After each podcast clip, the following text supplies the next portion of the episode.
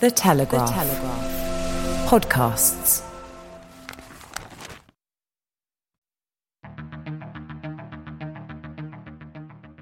I'm David Knowles, and this is Ukraine, the latest.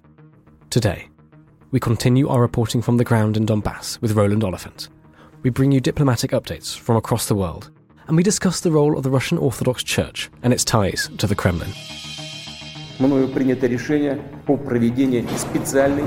This hideous and barbaric venture of Vladimir Putin must end in failure. Putin's war in Ukraine has destabilized energy markets the world over. Nobody's going to break us. We're strong. We're Ukrainians. Every weekday afternoon, we sit down with leading journalists from the Telegraph's London newsroom and our teams reporting on the ground to bring you the latest news and analysis on the war in Ukraine. It's Wednesday, the 1st of February, day 343. And with me to discuss the most recent events in Ukraine, I'm joined by our associate editor Dominic Nicholls, From Donbass, senior foreign correspondent Roland Oliphant, our assistant comment editor Francis Dearnley, and our guest is analyst and researcher Olga Lautman, a senior fellow at CEPA, that's the Centre for European Policy Analysis, and host of the Kremlin File podcast. Dom Nicholls, can I come to you? What have you been looking at? The area of Donbass where Roland is is uh, is incredibly violent at the moment and very confusing. So so differing reports about the town of Bakhmut, which is a major crossroads in the eastern Donbass.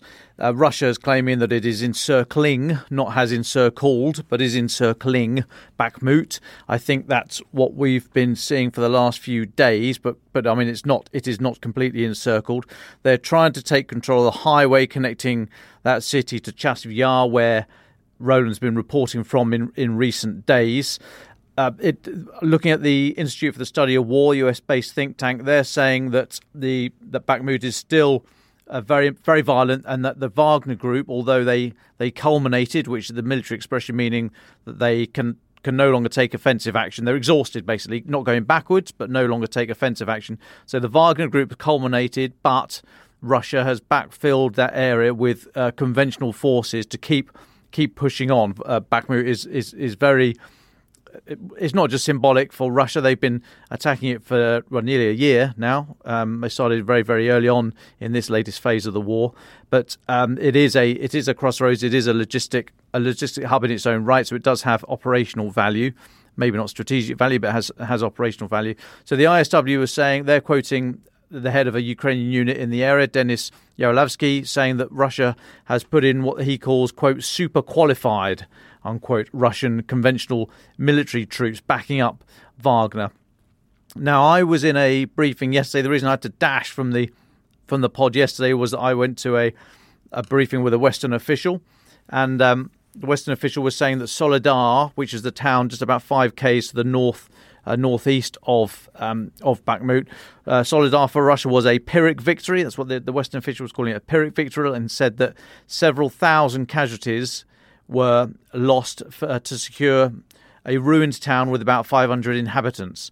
And the Western official said it, Soledar was a sideshow of a sideshow, but a step towards Russia's attempts to take the larger town of Bakhmut, which it's been trying to achieve since May.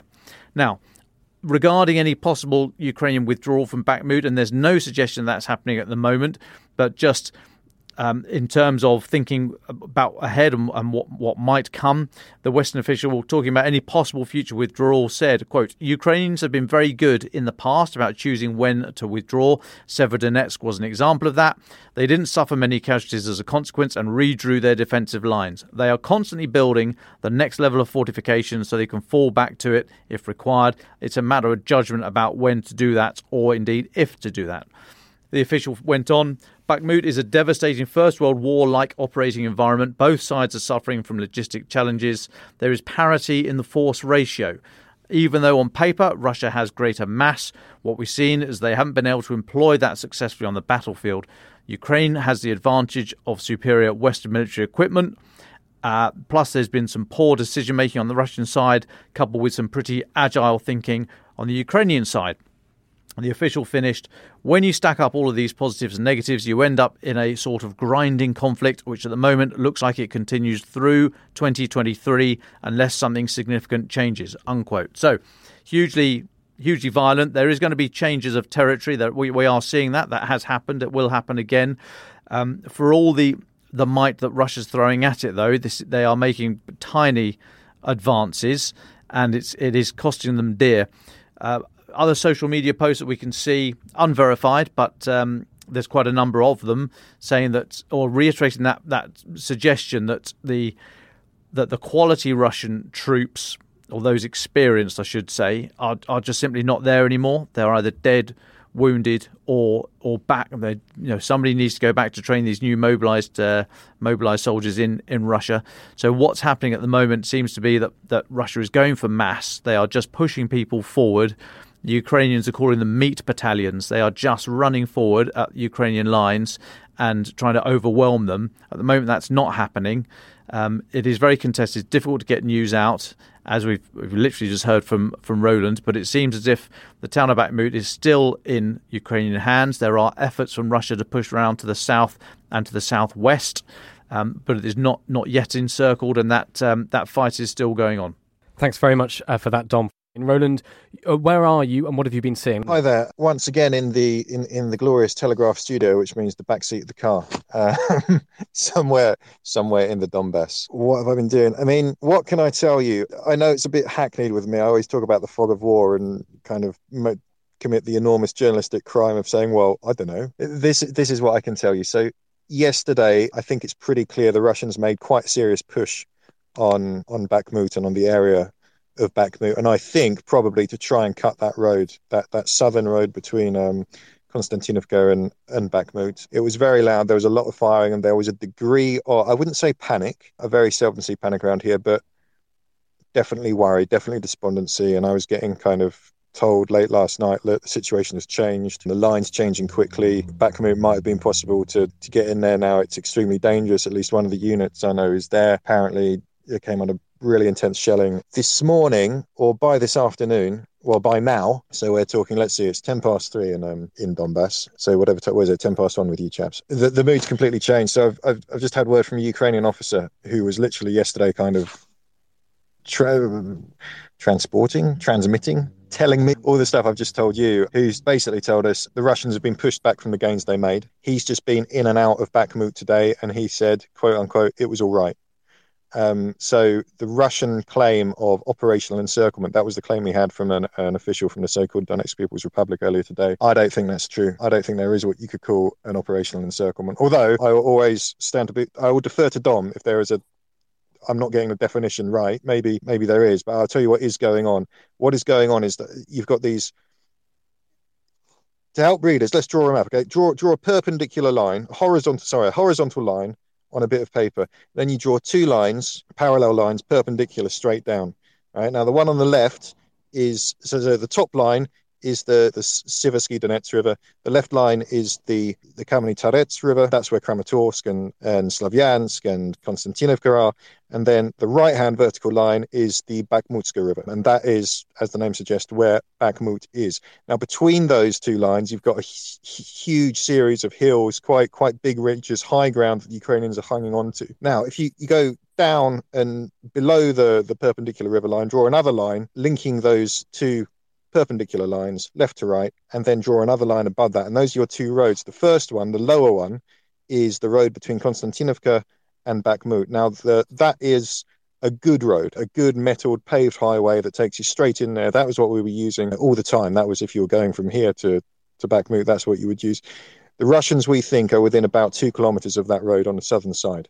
And they're trying to push it and then they're trying to get across that and then go and cut that second road further north, which is the one that goes through Chasiv Yar that I was talking about yesterday. Now, I spoke to some soldiers who've just come out of Bakhmut this morning down in Konstantinovka. They did a they'd done a two month tour in there and said all the things you expect about how grim it was. Their take on that road, that that road main road from Konstantinovka, is you can still do it if you put the pedal to the floor and you drive like crazy. Um, it's under fire; they're hitting it all the time. You can speed through the safest way is through the Chasiv Yar route. However, so we know some Ukrainian journalists who drove that route yesterday, and they witnessed two civilian cars with with human bodies in that had been hit on that road at some point yesterday. I had a report. I can't confirm it. I was told that another another team had their car destroyed while they were inside a building reporting in, inside the city. So both routes are under fire, but I don't think either of them have been cut yet. I think I think the way to take that statement from the, the Donetsk People's Republic, the, the Russian statement basically about operational encirclement, I certainly think that is a statement of intent and aspiration. I certainly think that's what they're trying to do. And anyone around who you talk to, from officers down to like rank and file squaddies, everyone thinks that's what they're trying to do. But I don't think they've done it yet. Um, coming back to what Dom was saying from the Western official about, oh, Soledar was a Pyrrhic victory and so on. I mean, I I have I, I personally feel like they're kind of kind of spin that a little bit because okay, yes, that chimes with what you know what the squaddies are saying. So I was speaking to a couple of paratroopers who fought in Soledar earlier this afternoon. I grabbed a coffee with them, and they were describing. They were saying, look, like you know, they they were sending just like these waves of people at us, just waves and waves of them, without armor support, without artillery support, and you just be gunning them down, but they just keep coming, they keep coming, and there's just not enough ammunition. So they, they were talking about kind of you'd be holding a strong point and hoping that you know someone on your you're meant to cover the right and the left because it's a vantage point, but there should be someone else covering your right as well, and someone on your left. Uh, and there wouldn't be, and artillery support would be slow to come. There wouldn't be enough kind of armor. You'd run out of ammo, and you'd have to like be exposed going back four or five kilometers to get more ammo. So it's a it's a pretty although the Russians definitely are taking a lot of casualties and they're they're not kind of worrying about how many of their guys die doing this, the sheer weight of numbers being brought to bear in this sector, I think, is telling. And I think the general atmosphere, the general sense here is that eventually, if it carries on w- with this sheer scale of force the Russians have brought to bear, that is gonna that is to tell. And my educated guess, my educated guess would be in line uh, with what that Western official told Dom, which is that there will be eventually, perhaps, a fallback to a you know to another prepared line. Um, but that uh, you know it's kind of defence in depth. I think that's probably what's going on here. But as I say, kind of today, the sense is that the situation in Bakhmut has slightly stabilised from yesterday. Thanks, Roland. Can we talk a little bit about your dispatch, which was in today's paper, as well as talking to soldiers. You've also been talking to civilians, many of whom are understandably trying to leave. Can you tell us about the people you interviewed? Yeah, so we're back up in um, Chasiv Yar the other day, which is I, I was explaining the podcast the other day is that is the, the, the little town that sits on that that second road, that that safer road that's a bit further from from the Russians' attempted encirclement. It's it's one of these places that is not quite it's not quite the front line, but it's it's going to be the front line if Bakhmut falls, and it is it is taking fire from time to time. Life's incredibly difficult, and the mayor there is kind of preoccupied with a persuading people to leave. Look, civilians, you really got to get out. And for those who aren't there, he's kind of frantically kind of procuring I don't know building materials, kind of stuff to a lot of houses. A lot of flats have lost their windows, so he's kind of desperately kind of procuring stuff to patch that up because it's winter, heating, all, all, all, this kind of thing. And the thing is with these towns, as they empty as the war gets closer, and this is a pattern, you, you, we've seen it again and again and again and again. Those who can leave, leave. Right? If, you, if you're able bodied and you got a car and money or just somewhere to go, you go. And so you end up with a massively disproportionate number of the people who are left are basically very elderly or disabled, people who are immobile and it's them and their carers. That's not everybody, but it's, it's a large proportion. So we were um, we we were in town yesterday, and there's a there's a group of Finnish volunteers. There's some Ukrainian volunteers and also some Finnish volunteers. Kind of organisations running these these voluntary evacuations for people. And and and part of what they're trying to do is kind of persuade people it's time to go. But a lot of people aren't ready. You know, it's, it's such a big decision to make, right? That okay, I've got to give up everything, I've got to give my flat. I don't know where I'm going and, and, and when I'm going to come back. And you've got to make this decision about what you're going to leave behind and things like that. And there was one woman there who had come from Kiev. She was in her 70s. She was 71. And she had she was born in Chasiv Yar, moved away, I think, in her 20s. You know, she'd, li- she'd lived elsewhere. She now lives in Kiev. That's where her family are. Both her sons are in the army. And she came back a month ago to look after her elderly mother. Her mother is 92, living alone in you know, a very ordinary residential flat. But you know, she's 92. She's she's almost immobile. She's had a couple of falls, all of that, and she didn't want to leave. I mean, she was she was her daughter was saying to me, you know, she's she's disoriented. She doesn't really grasp what's going on. All she knows is that something frightening is happening. She thinks people are going to come and kill her. And she was saying to the, so she comes down to this this evacuation point and grabs these guys says look I've, I've persuaded her it's time to get out. We got to go but you're going to have to come and get her because can you come and get her? Because you know she she basically can't move. So we went round there with with a couple of these finnish guys who helped her down the stairs kind of agonizingly slowly. And it was you know it, it, was, it was a tough thing. I mean this is this is a this is an extremely old woman who really shouldn't be moved anywhere but there there is literally no choice. I mean you know the, the it was incredibly loud there yesterday um, you could hear this kind of frantic battle going on just a few miles away with this Russian push that was going on at the same time. And anyway, got her down the stairs into the van, and she and her daughter set off. They have a place to go. It's, there was a, the, they had train tickets. They, you know, get to Kramatorsk, get on the train back to Kiev. There's family waiting for them. A lot of people don't have that. There were there were other people coming down and saying, "Oh, there's a guy, guy, a guy whose whose whose wife's knees are gone. She's been waiting for an operation for ages. She can't get out of the house." And it was kind of inquiring about, "Could you come and get her?" Well, yeah. Do you want us to? Well, not yet. So people kind of you find yourself coming to terms, toying with the idea, drifting towards this inevitable decision of what you're going to have to do, but not being quite there yet. And and of course, it's a race against time, right? Because eventually, it's going to be too late to make this decision. Because if the Russian tide keeps rising, if they keep making advances, eventually that is going to be a frontline town, and it is going to be as badly destroyed as Bakhmut. Thanks, Roland. Just one quick question from me. You mentioned the, the Finnish volunteers you encountered who are sort of there helping people. Um, helping people evacuate. What's your experience of, of the foreign volunteers that you've come across in, in, in all of your reporting? Um, I'm, I'm, kind of curious about that. We've talked to quite a few volunteers who are doing different things in, in Ukraine, but what's, what have you come across? What do you make of them? I mean, it's, it's a, there's a huge number of people. Um, I think most of them are really genuinely dedicated people who want to help. Um, and uh, in in this case, I mean, there, there wasn't many other people offering help. I mean, there, there were there was a um, there was a Ukrainian bunch of volunteers, also, you know, volunteers running an evacuation that day as well. But apart from then, I mean, that that that's your option to get out. Um, so I think you know, in that particular instance, incredibly important. Um, you meet all sorts going around, all sorts of people running organizations that of you know kind of varying kind of connection with the authorities or the military or so on and so forth. Um, I mean, I'd, I'd be hesitant to kind of say this is what a foreign volunteer is, um, because partly because they do such varied things. You know, there's the I think there's the Scottish guys who like make pizzas, great, you know, and deliver them. Then you have guys like this who are um, who've decided what we're going to do is we're going to go and get civilians out of really dangerous places, um, and that's uh, that's a really necessary and very brave and actually very dangerous thing to do. I mean, those, those two um, two Brits were killed doing that in the Soledar um, just a few weeks ago.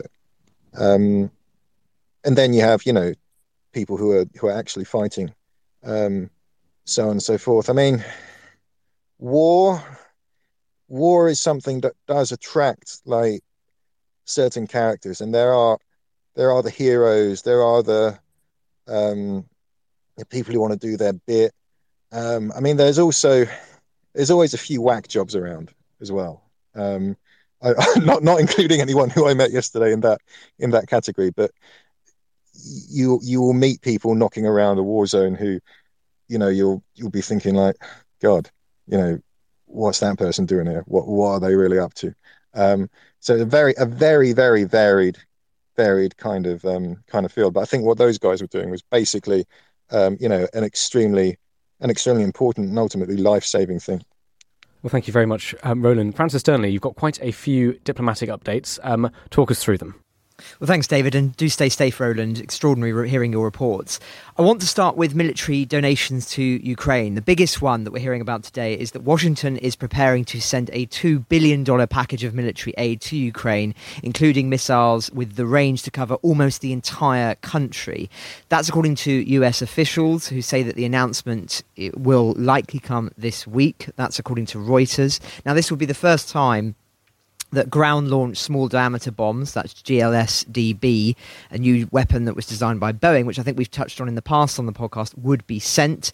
Now, these are cheap gliding missiles that have a range of more than 90 miles, that's about 150 kilometers, due to fold out wings, which extend their range. That's a dramatic increase of over 80 kilometers range of the HIMAR rocket systems, which of course have changed the face of this war when Washington sent them last summer it would mean now that every inch of Russian occupied Ukraine, apart from most of the Crimean peninsula, interestingly, would be in range of Ukrainian forces, which would likely force Moscow to redistribute ammunition and fuel shortage sites. In terms of other donations, Spain are planning to send four and uh, uh between four and six, should I say, German built Leopard tanks to Ukraine. That's obviously following their permission being granted by Germany. The actual number will depend on the condition of the battle tanks in storage and how many other countries will eventually supply to Ukraine. But I mention it just to talk to this tally that continues to increase uh, as the days go by.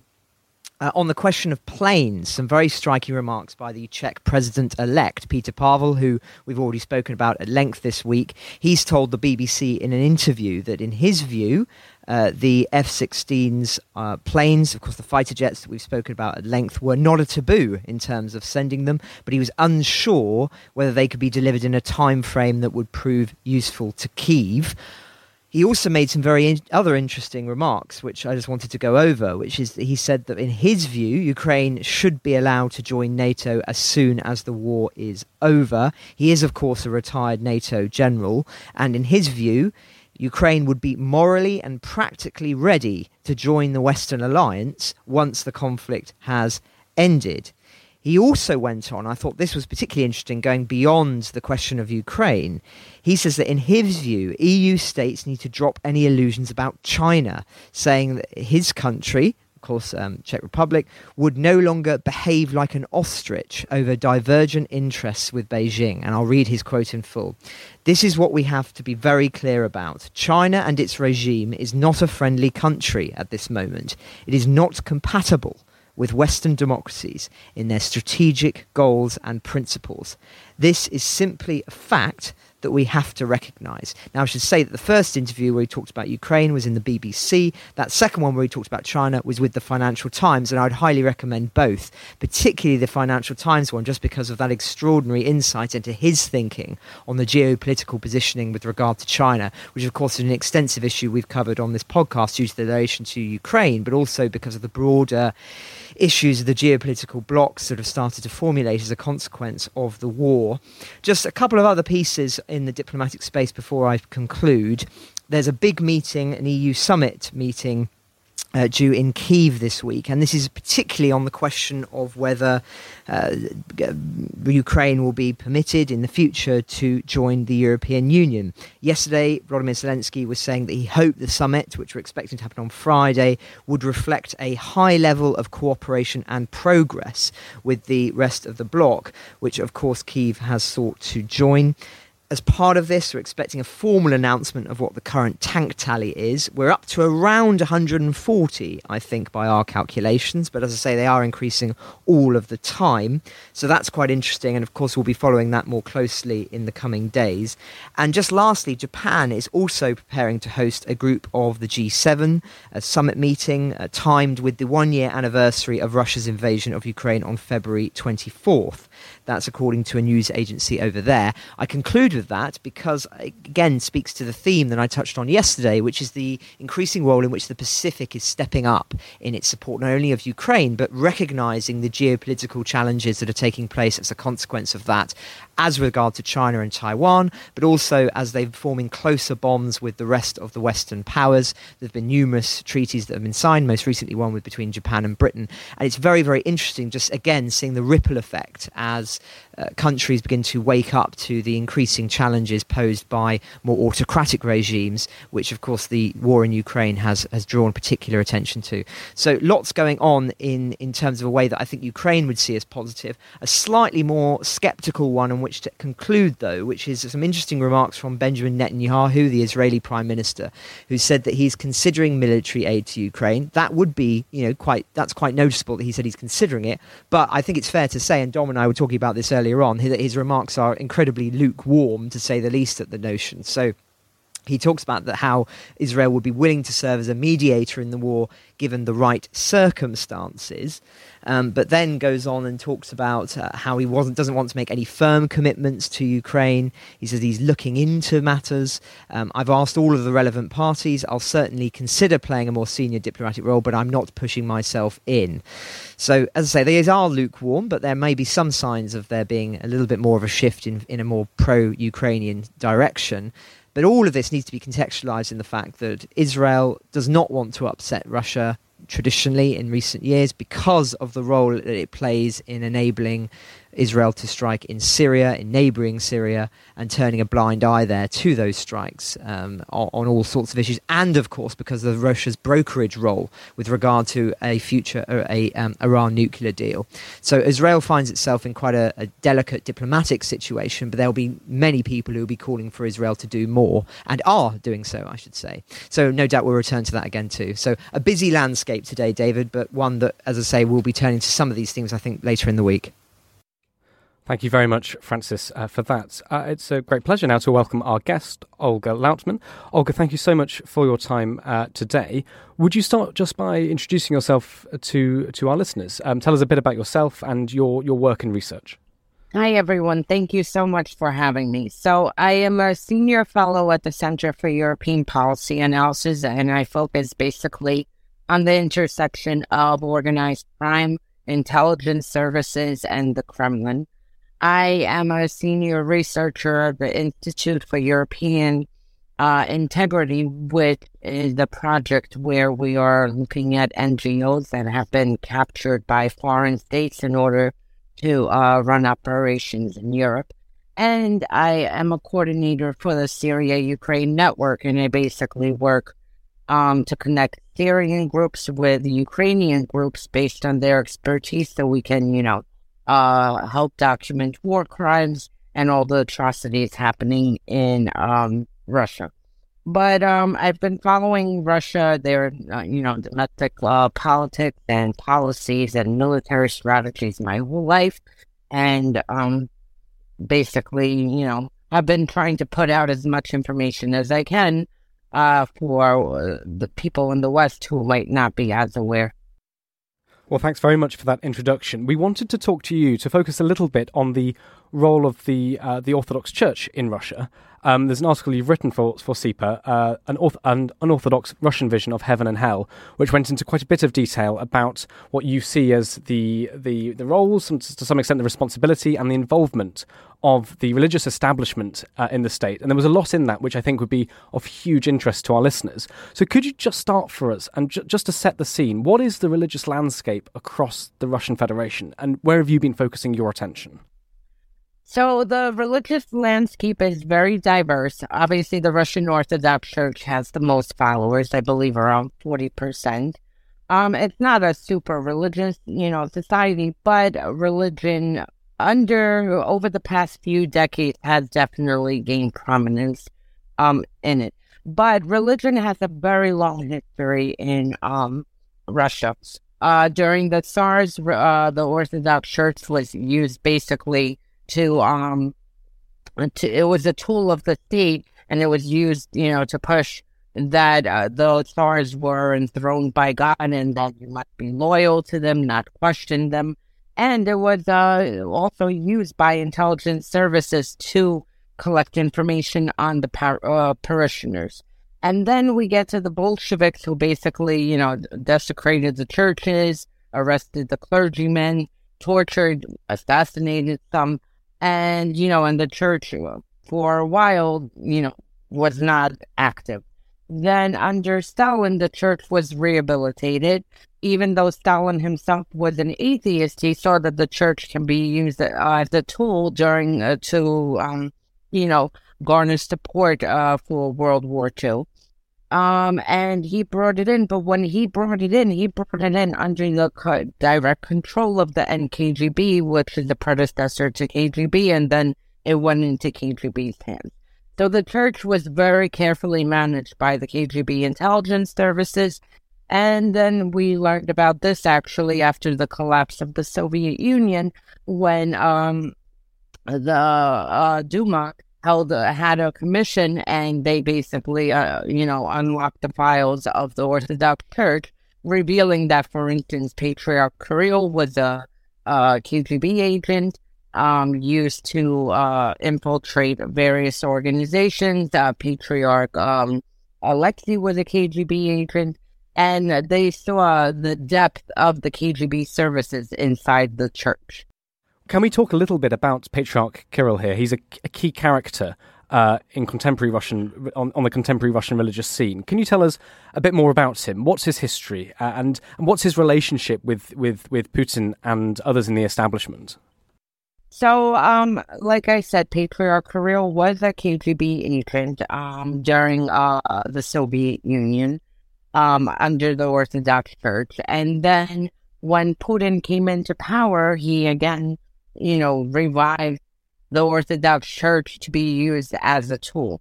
And um, KGB, I mean KGB, uh, Patriarch Kirill became um extremely wealthy, and you know he's has a very close relationship to Putin.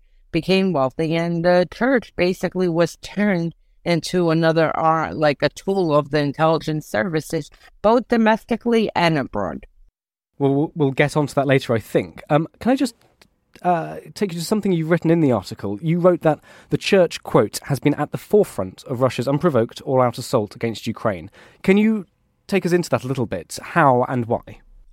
So, uh, the church has been used to push this, you know, uh, full scale invasion in Ukraine. Um, Kirill came out and basically said that, uh, quote, anyone who sacrifices in the uh, course of carrying out their military duty washes away all sins. But not only has the church fully supported Russia's genocide and uh, aggression inside Ukraine, but um, they've also, uh, a few months ago, actually started a mercenary group to recruit people to send to Ukraine, basically under the flag of the church. Um, the church later on, when you know it became a scandal inside of Russia, when the when that happened, they denied it. Uh, but uh, one of the people who was heading the St. Andrew's Cross is the name of the mercenary group. His name is Vladimir Kilchenko. He said, in fact, the first PMC or private military company, which, by the way, is illegal outside of Russia, under the Russian Orthodox Church. So, you know, he acknowledged in a local interview that St. Andrew's Cross indeed was the first private mercenary group or, or you know, again, like I said, they're illegal, but that it was working under the Orthodox Church to recruit volunteers to send uh, to Ukraine for war.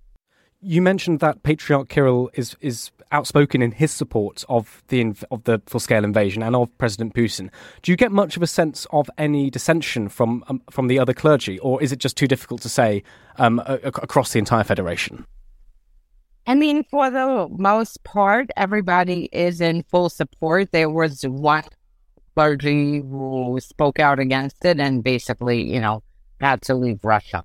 Um, but for the most part, everyone is in line to the Orthodox Church for, you know, uh, Russia's atrocities and in full support and making sure to try to garnish as much support as they can from their parishioners you mentioned that you know their interests are intertwined. So I'm just wondering, do you, I mean, do you think, from your perspective, a personal perspective, that when Patriarch Kirill says, you know, if you go and fight, your your sins will be washed away, do you think he he really believes that, or is that just uh, the right thing to say in support of the regime?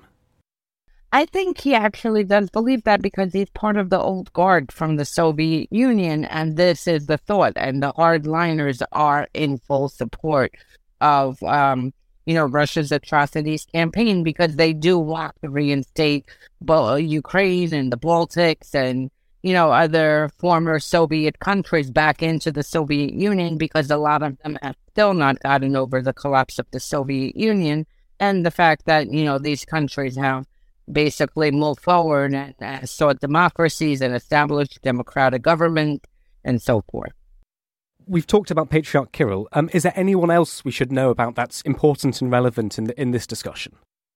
Well, I believe Konstantin Malofeyev is probably one of the most important, and he became known. He's actually indicted and sanctioned in Europe, indicted and sanctioned in the United States. He was at the forefront of Russia's illegal annexation of Crimea. He is one of the biggest uh, pro-Kremlin Orthodox billionaires. Runs, you know, several media outlets appealing to the traditional values but more so of what he does domestically is what he does across Europe and United States. In Europe, he has cultivated um, the far right in order to, uh, under the guise of traditional values, to bring in various religious groups. And then uh, they push a culture war in as part of their division operations. And we've been seeing this, you know, uh, play out over the past several years in Europe, and you see Russia's support for far right candidates in Europe. They're financing. He actually financed um, Marie Le Pen. It, you have a huge um, operation running in Italy, in Germany, and the same thing with the United States with um, the evangelical movement and other organizations. And here it's again for the same purpose of causing uh, cultural war, and causing division because if you weaken a country, it's easier to implode it. I'm curious as to how all of this plays out, sort of from the pulpit, if you if you like. Um, at the beginning of January was Orthodox Christmas. Can you tell us a little bit about how the church celebrated that? I mean, for example, you know, in the Anglican Church in, in the UK, we would hear Justin Welby, the Archbishop of Canterbury's Christmas message. Um, was there a Kirill equivalent? How did the how, how, did any of this sort of play out in the actual sacraments in, in the services themselves? Do we have an idea about that? Well, I mean, uh, for a change, besides the atrocities we saw being committed, you know, Orthodox uh, uh, during Orthodox Christmas when uh, the Kremlin offered their, you know, quote unquote ceasefire.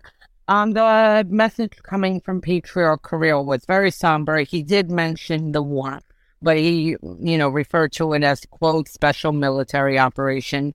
Um, and it was basically he asked people to pray for the wounded and dead. So it was nothing, you know, spectacular about his messaging at that point. You talked about you talked just then actually about the sort of the cultural element of this of uh, f- of funding of encouraging division in, in foreign states. Do you think that the West is waking up to this threat as you see it, or is this something that's really not appreciated? I think they haven't grasped fully the threat that comes out of the Orthodox Church because it really is an appendage of, appendage of the Russian intelligence services. And it is really one of the uh, operations that are still running. And just to give you an example, the article I wrote for CEPA, I had posted it, you know, everything was fine. It was on Google.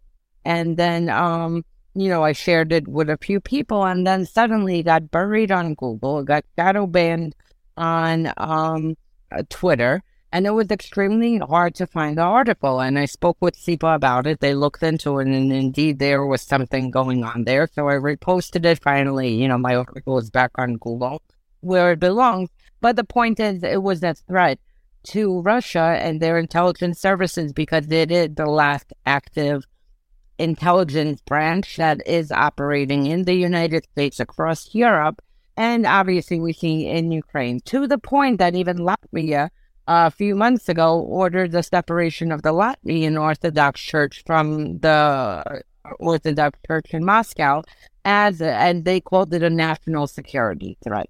Um, so the Eastern European countries obviously are recognizing the threat because they're always ahead of the game because they are Russia's neighbors and I have been, you know, under direct assault and with various operations over the past few decades.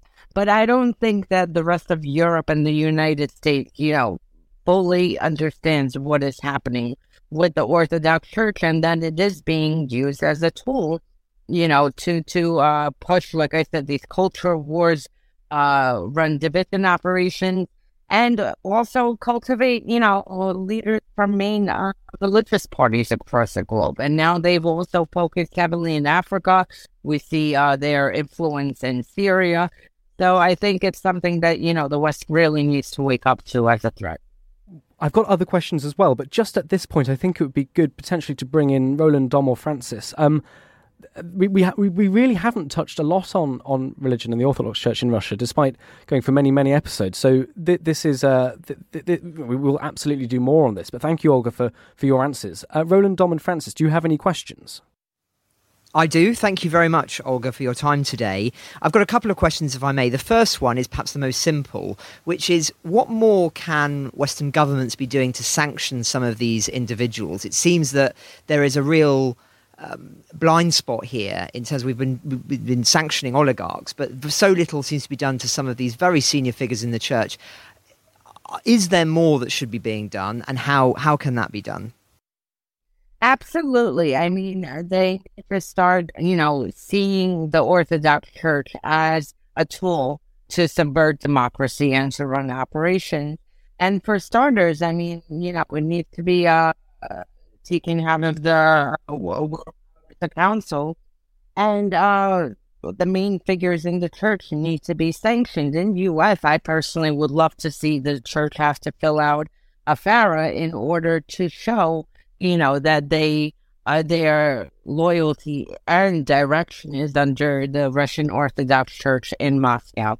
In Ukraine, um, in 2018, I believe they actually started, uh, you know, this, and they like basically forced every church to uh, recognize way, where they are getting their and if it was for Moscow and it had to be known, so the parishioners know that this is coming, you know, the messaging is coming from uh, Moscow. And even in Ukraine, um, you know, there have been several arrests uh, over the past few months uh, with the Russian Orthodox Church, including one abbot who was uh, convicted as a spy, and he was basically passing information on activists, on military positions to the Russian army. So you have these churches, the people who are part of them, who are being used for espionage operations during an act of war. Thank you. And my next question is relating to the authenticity of the faith of some of these patriarchs like Kirill. I mean, to be a true believer in communist doctrine, one was supposed to be an atheist and to denounce the church. And indeed, in the 1920s, 1930s, prior to Stalin, late, late era Stalin, the church was really heavily persecuted. Churches were destroyed, their power stripped, etc. So, how do we reconcile that kind of attitude of communism with these former KGB agents who are now so high up in the church? Is it just pure Machiavellianism on their part? They see the power and the opportunity of the church and they leap on it? Or is there real true faith there, do you think? I just wonder if you've got any more thoughts on that theme.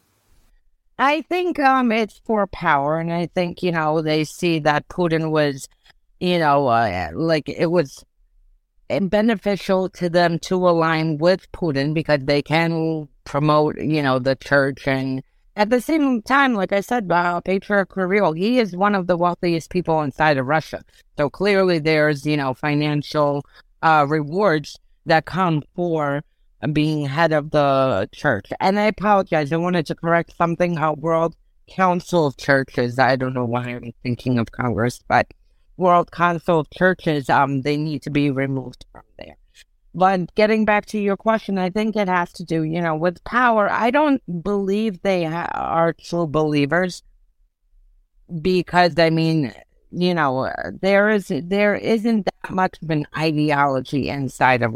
I mean, under the communists, you had the ideology of communism, but now, I mean, over the past three decades since the collapse of the Soviet Union, basically the ideology is to make sure that Putin stays in power and is able to rob the state, and you know, uh, his uh, his inner circle protected. Olga, hi, it's Dom here. Thanks so much for joining us today. I just have one question, please. And I, I, just wonder if you could talk to us about the links between the Ukrainian and the Russian Orthodox churches and whether or not they were moving away from each other before Maidan and what, what hap- what's happened since. Was that was that a moment where there was a complete schism and um, and never the twain shall meet, or there, are, there, are there still is there room behind the politics and the espionage and the and the kleptocracy for them to to to still have any kind of relationship at a religious level?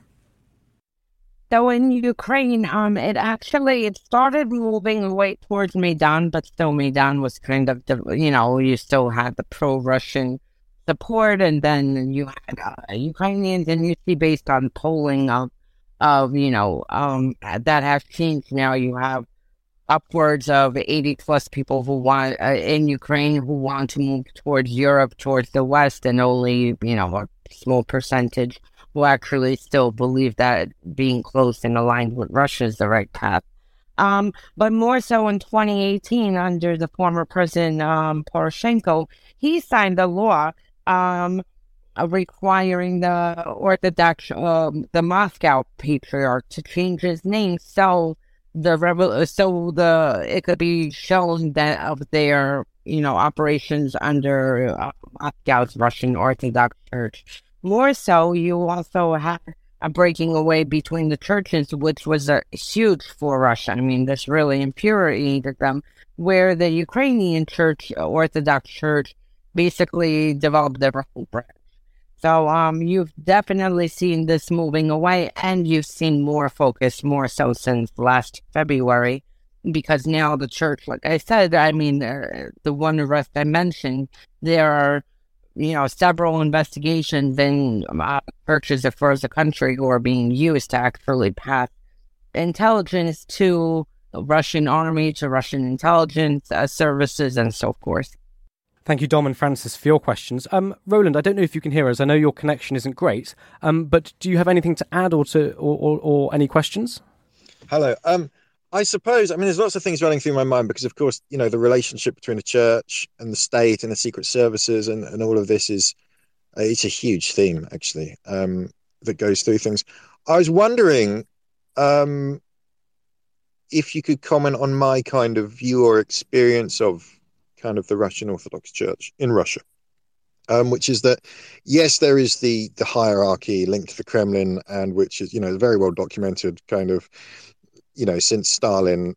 You are only you only make it to the top if you're working for the KGB um, and all of that. But um, I I've also encountered kind of you know parish priests um, who are real linchpins of of communities, um, people who perhaps don't have um, you know much connection or, or, even you know that much sympathy for the for the higher ups in a sense. I mean, there's um, uh, I don't know if you read a book by um, uh, Oliver Bullough called "The Last Man in Russia," which is about a parish priest who was basically the guy who was who was combating alcoholism. Basically, he found a way to combat alcoholism and end up getting crushed by the hierarchy. Um, uh, in your view, do you do you view the the Russian Orthodox Church as kind of you know rotten from top to bottom? That the entire thing is um, is is basically a, you know an FSB, a Russian state structure and suspect, or or do you recognise that within it um, there are nuances and differences? I mean, it's an enormous organisation, um, and that at, at lower levels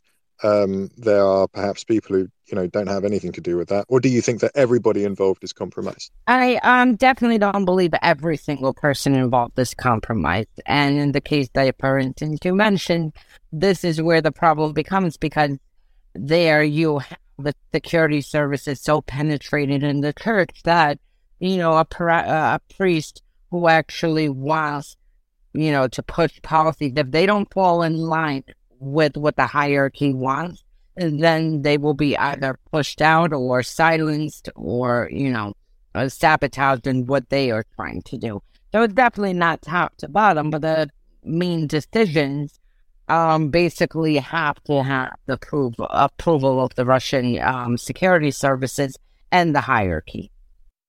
Olga, thank you so much for your time. Is there anything we haven't spoken about uh, that you want to mention or to clarify, or a- anything that you know we haven't asked you that we you think maybe we should have talked about? Thank you so much for having me, and thank you for covering this topic.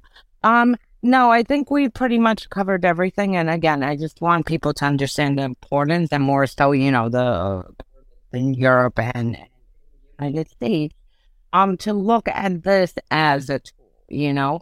And obviously, we're not supposed to persecute every single church, but they should be monitored for running intelligence operations, for you know their support. Even in the United States, a few local, you Russian Orthodox churches are absolutely cheering this, you know, and this is the death of innocent men, women, children inside of Ukraine uh, who did nothing to provoke Russia except having their own statehood.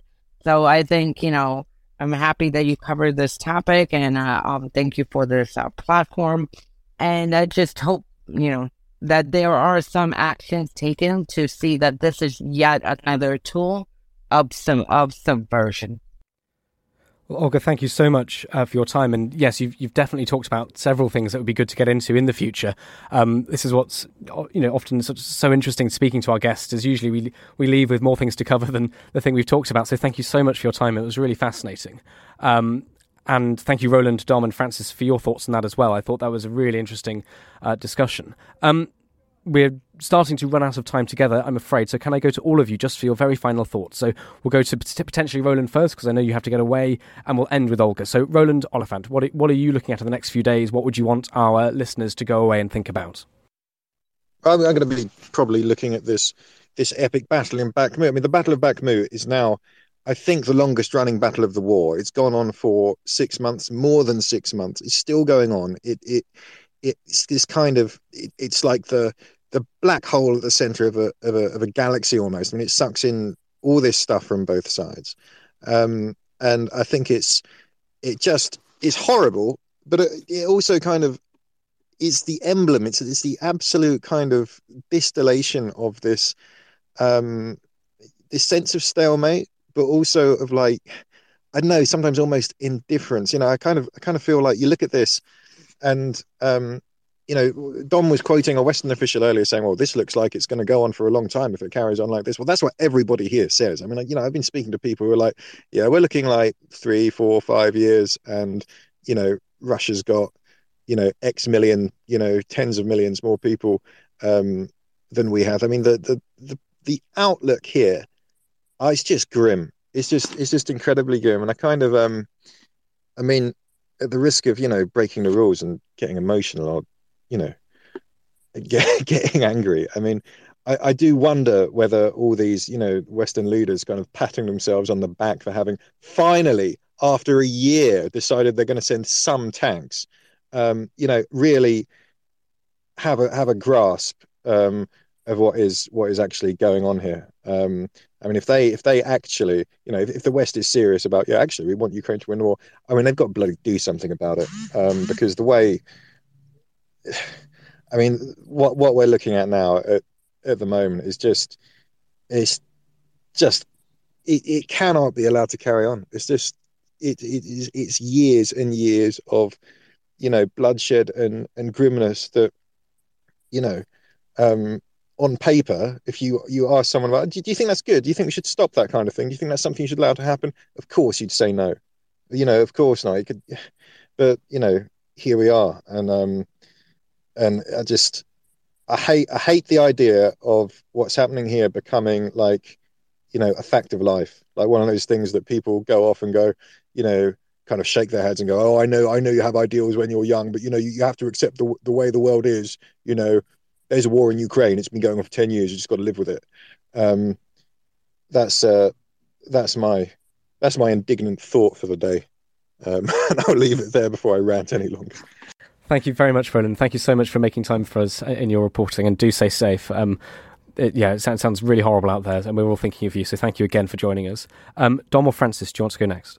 Okay, I'll jump in next, and I'd like to just respond to a, a, listener question, please. So, Graham, thanks for thanks for asking the question, and apologies if I've been using military wonkisms. But Graham asked what what the phrase "operationally significant" means. I say that the the battle for Bakhmut and certainly Soledar, um, taken by if it's taken by Russia, Soledar is, and if Bakhmut is taken by Russia, that won't necessarily be operationally significant. Now, what do I mean by that?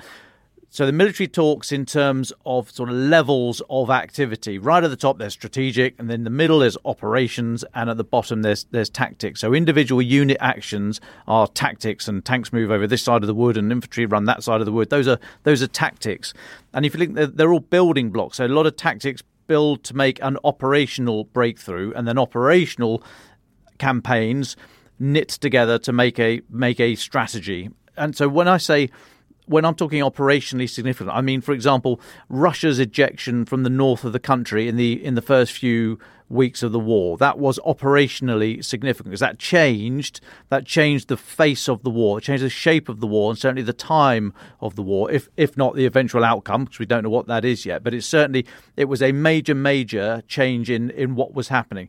Another operationally significant thing that might happen has haven't happened yet but if we've spoken about it many times on the pod if ukraine were able to push through the russian lines and get down to the coast sort of through melitopol and just to the west of mariupol if they were able to get to the coast there and then hold that they would split russia's forces into the crimean peninsula and just to the north and the Donbas. So Russian forces would be split in two. So that move would be operationally significant. It would it would be a major change in the war. It wouldn't necessarily bring about the end of the war immediately, but it's a fundamental alteration in the way that the war is uh, would be carried out. So Bakhmut is a is an important city.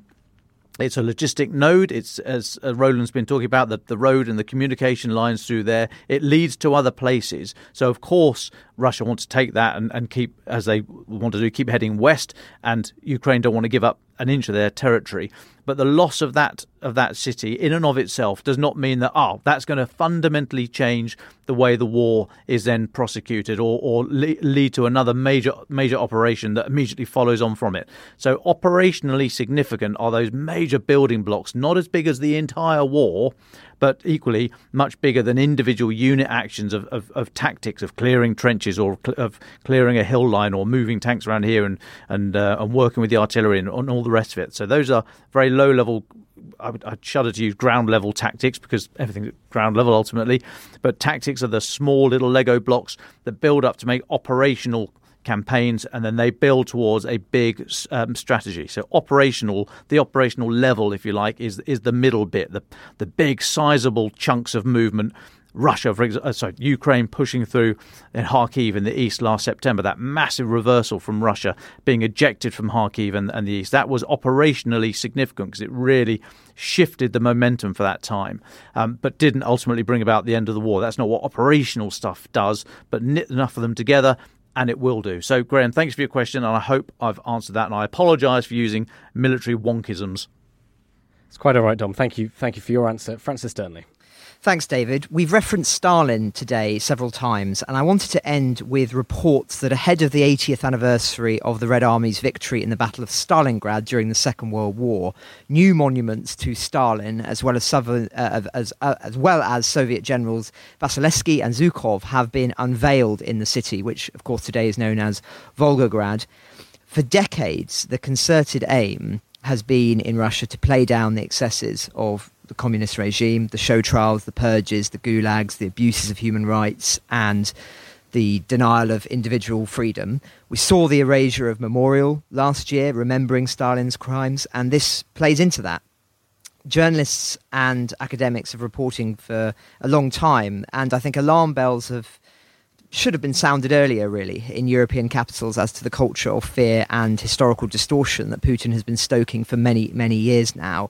And on that theme of how warning signs are so often ignored, I was struck by a column in our paper by former editor Charles Moore, who drew attention to a piece in our paper from 100 years ago last week. And I'll read what that report said. So the headline was Disquieting Reports of Bavarian Situation. As I say, this is from Saturday, January 27th, 1923. The story goes on. Germany is threatened by a complication of the gravest kind. Following the success of the fascist march on Rome the previous October, Mussolini's counterpart, Adolf Hitler, has decided to declare war to the knife against the Bavarian government. This news is a very gloomy omen. This Austrian house painter, who during the war served as a simple soldier in the German army, has in Bavaria a large body of fanatically devoted adherents prepared blindly to do his bidding. The danger is wider than Bavaria. It is impossible to say what latent forces might come to the surface in his support in other parts of Germany, were he once to attempt the revolution so often threatened by his disciples. So, World War II, one could argue, was predictable if people had paid attention to what academics and others were citing at the time, as I would argue were Putin's imperialist ambitions. Sadly, those warnings were ignored, and Ukraine and the wider world are now paying the price for that naivety. Well, thank you, Roland, Dom, and Francis. Olga Lautman, as our guest, would you like the very final words? I wanted to thank Roland for, you know, covering the atrocities on the ground and for recognizing the human toll, you know, it's taking because sometimes it escapes coverage in regular media and you just hear, you know, this attack happened, but there are actual people suffering, families dying, you know, children being left without parents. So I really wanted to t- thank him for that. And thank you for having me. Ukraine the Latest is an original podcast from The Telegraph. To stay on top of all of our Ukraine news, analysis, and dispatches from the ground, subscribe to The Telegraph. You can get your first three months for just £1 at www.telegraph.co.uk forward slash Ukraine the Latest.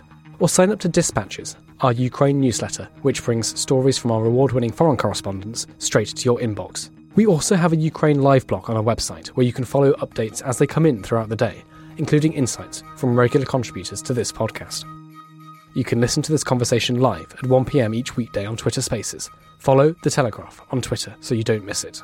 To our listeners on YouTube, please note that due to issues beyond our control, there is sometimes a delay between broadcast and upload, so if you want to hear Ukraine the latest as soon as it is released, do refer to podcast apps. If you enjoyed this podcast, please consider following Ukraine the latest on your preferred podcast app. And if you have a moment, leave a review as it helps others find the show.